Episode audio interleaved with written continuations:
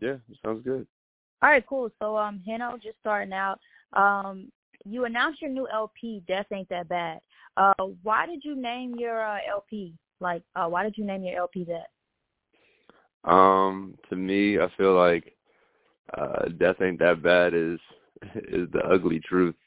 Um during the time prior to the conception of like even working on this album, uh dealing with like life stuff and I remember I hit a point where I literally remember I had like fallen out I had fallen out with some folks and just other things and um, you know, I lost my brother, I lost like different people in my life and uh I remember I had hit a point where I had said to myself, you know, death wouldn't be that bad right about now. Like and I like kinda laughed when I said it and there was mm-hmm. power in just like I realize there's a lot of power in perception, you know. Um we tend to have this negative understanding of what death is, especially like, you know, Western society and stuff, like we view death as like the mourning of a loss, whereas like in a lot of other cultures outside of the US we view death as like the mm-hmm. celebration mm-hmm. of life.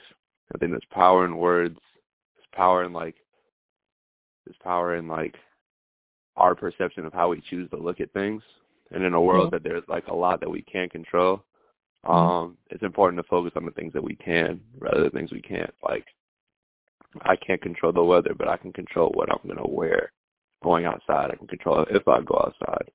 You know, like so in the same sense, like very much about like exploring different philosophies and different perspectives of death and finding comfort in the uncomfortable. Um, because if we could look at something like death, you know, like that's quote unquote taboo in a way that isn't so taboo, then we can kind of look at anything in any way. And I think there's power just in how we choose to look at things. Um, so that was kind of my commentary on like death, really, because um, it's been in and out of my life very frequently, and mm-hmm. um, yeah, my relationship with it has changed uh, over the course of my life.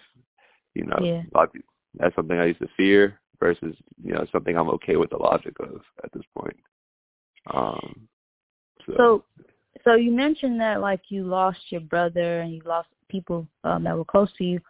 Do you feel like it kind of put you in a depression state, or like you know, did you feel depressed based on? um I'm only basing that off of you know the title "Death Ain't That Bad," because like you know, a fan or someone might look at that and say, hmm, you know, it might give them that depression type of thought, but I don't know, maybe from from you and you being the person that kind of mm-hmm. created the title, was that something that kind of happened, or was that just um the state that you were in when you made the uh, title? Uh, no, I, I, I think I think that again we tend to perceive like when we talk about death, we have like it has to always there's always this context of it might be looked at as emo or depressive, but like you know, death is literally the only thing that's promised to us in this life. Some of the realest shit, like, like we all, regardless of what you are, what you believe in, what you think, we all, our time on this earth is predetermined, it's limited. So like, having a conversation in an honest and genuine way about something that we all as people universally deal with has always been something that fascinated me. So I'm not even like, like, so like, it wasn't really like intended to have this depressive context. Yeah, it's more so like mm-hmm. the emphasis on death is bad, but it ain't that bad. Like there are things that are worse than death. Um, gotcha. And and yeah, just trying to have a conversation about it in, in an honest way, in genuine way, because we gotcha. all we all experience it. Yeah. So some of the LP was produced by JPEG Mafia. Um, how was it working with um, how was it working with uh, JPEG for the uh, LP with productions? Um, so JPEG actually did product. Me and him co uh, co-produced Ego Death, which is song 2 Um, mm-hmm. I produced the album. Um, yeah, I worked with him on Ego Death. Um, and I worked with other producers, but like I, I like arranged, produced, and wrote this whole thing. Um, and uh, working with him was, you know, that's my brother, so um, yeah. just like every other experience, um, insightful, understanding, uh, very, uh, yeah, just like a, is a good person. Um, bounce ideas off of. Um, I've known him for a while, um, but mm-hmm. like, you know, this this is just like another day of us just kicking in. We just, you know, came together and I showed him the initial idea that I had, and then we added some things yeah. and I structured it, and you know, but working with him is always a pleasure. Um, just like a mm-hmm. very like he's a smart guy and thinks yeah. about things in an interesting way. Dope. All right, so your first single is titled Black Star. Um, I, I that was interesting because you know there was once a group called Black Star. Mm-hmm. Hundred percent.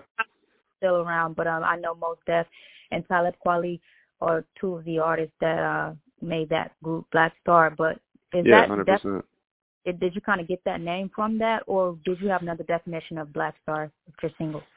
It's actually funny because I met, uh, uh, I actually met uh Talib uh oh. through Peggy. It was like they did the uh um it was uh he did an interview for them. I forgot on on what uh platform, mm-hmm. but I was with him and I met Talib and I actually got to tell Talib uh, I was doing this. Um and he kind of gave me like he like showed love, like embraced me when I told him I was a Black Star too. Like Black Star in general, like Mos Def and Talib Kweli are very influential. Like at least like Black Star, Mos Def are very influential to me. Like early mm-hmm. like hip hop and like early like, but like when it came to me saying that on this record, it was mm-hmm. it wasn't necessary. Like I put and I pay you know homage to them and, and Hi-Tek too. Um, I added multiple R's to uh to not brand so close to what they're doing, but yeah. Uh yeah, I every I guess I'm I'm very I guess the song is a polarizing record. I love it, but um mm-hmm. yeah, it, it wasn't anything like based on them per se with my uh titling of it. It's more so just like you know that that that whole song is based on epic. There's a theory or uh, a philosophy of Epicurus, um, mm-hmm who said that fearing death is the irrational. All right. So my next question was, um, who were some of your musical inspirations um, growing up? Who were some of the artists that kind of inspired you to want to rap and uh, be a part of hip hop? Um. Well, we said Black Star. They're definitely yeah. uh, in that discussion. Um, Kanye for sure. Okay. Flying Lotus. Mm-hmm. Um, I grew up on a lot of.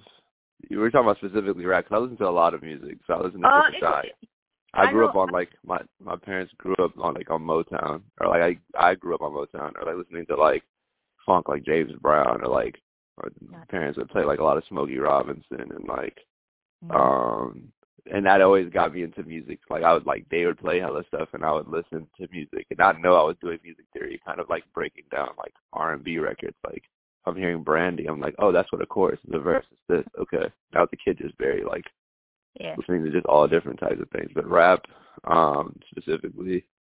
Mm-hmm. Um, Common was one that I uh that early on I was very uh into.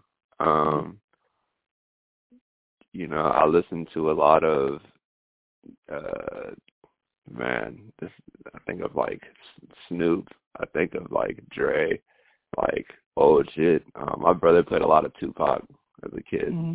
Um, the first hip hop song I actually heard was "Hit 'Em Up." I got in trouble because I kept saying, "Nigga, hit 'em up!" Like every like I was four and I'd be like getting in trouble. Like just uh, I love yeah, but um, yeah, um, modern day now even like you know people like Kendrick, um, mm-hmm. I'm, I'm Jay Electronica, um, mm-hmm. who people who are very intentional with their art and their work uh, inspire me. MF Doom was somebody like that. Rest in peace. Um, Mac Miller too was somebody I like. He just produced hella shit. I feel like he was he was just changing sonically on every album. Yeah. Somebody I really was like, like, yeah, inspired by. Uh, Dope. So, name an artist like that's out right now um, and it could kind of be an artist that um, I would say like a legendary artist, but name an artist that you haven't got the chance to work with that you would love to work with. Um, just as the only one. So you're saying like an artist that I would love to just like anyone I could just work with, and Yeah, like just name any- someone. Mhm. I feel like I would love to work with T Pain. Oh, dope. Why did you say T Pain? That's dope. Oh man, he's just he's just such a sweet person and like so talented. It's T Yeah. Pain. Like it's like that Right. like that nigga is remarkable. Like Mm-hmm. melodically, uh just you know, yeah, that's someone I, would- I mean, I, there's a long list of people, you know, but like that's somebody I'd be like, yeah, I would Dope. definitely work with that fool. All right. So, which tracks are you most excited for uh for your fans to hear um off your LP dropping in March? What tracks am I most excited? I I mean honestly, like it isn't a matter of like what tracks I want people to hear. It's more so what conversations I want people to have when they hear it.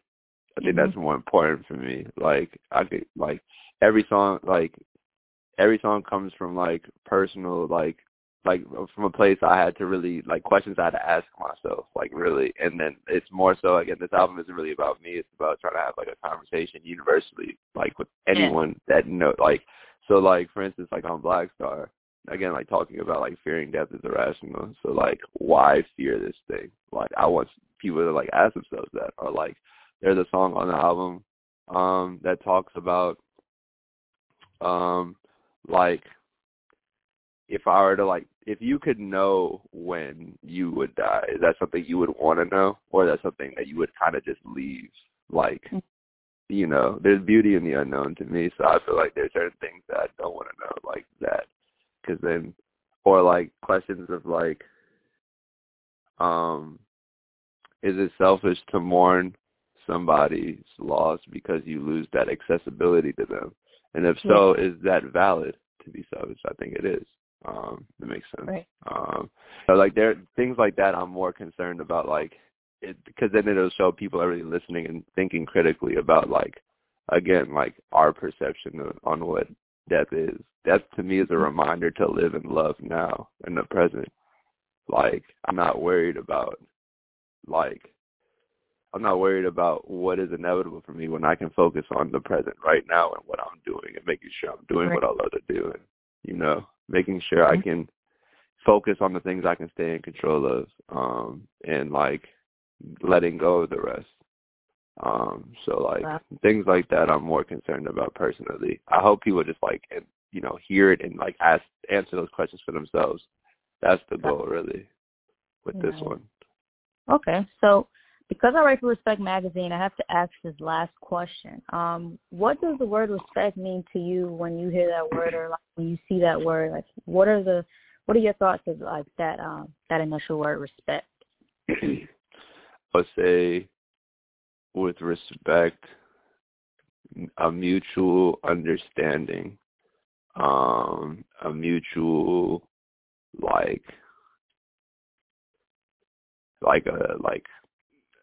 Again, mutual mutual is like the emphasis on that. Like it needs to be go. You know, respect comes both ways. So like admiration for somebody. You know, Yeah. whether it's very like it don't even have to be for nothing like it could just be off the strength of them being another person as you are like you know growing Yeah. up like you know you treat others how you want to be treated so i you know respect is always something that is given um but also needs to be earned um you know? But yeah i would just say either having deep admiration for somebody or just like uh like mutual a mutual understanding of like you know tit for tat like um you know e- balance like things of that nature. Okay. And that's going to end our interview. Thank you so much, Heno, for uh, taking the time out your day to do this interview with me.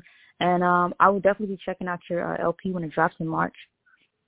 thank you um i was gonna say um so generally with this i imagine you're gonna like play back the recording and like write Yeah. down what you know makes sense is there a way i would be able to get like a brief or get something prior to like posting or Uh, yeah, if you want, um, I can kind of because usually what we do is we just um because of the pandemic, it's been so like hectic with getting stuff up and transcribing it. So we usually just take the audio and just use the audio as um as like confirmation for our both for most of our um interviews and we also do like interview highlights. So we'll basically tell um the fans who like go look at the article and listen to the audio what you're saying like you know like as far as what you're going to be talking about. So for instance you talked about um how the death ain't that bad title i gave like that'll be something that'll be in our interview highlights. So it'll say hey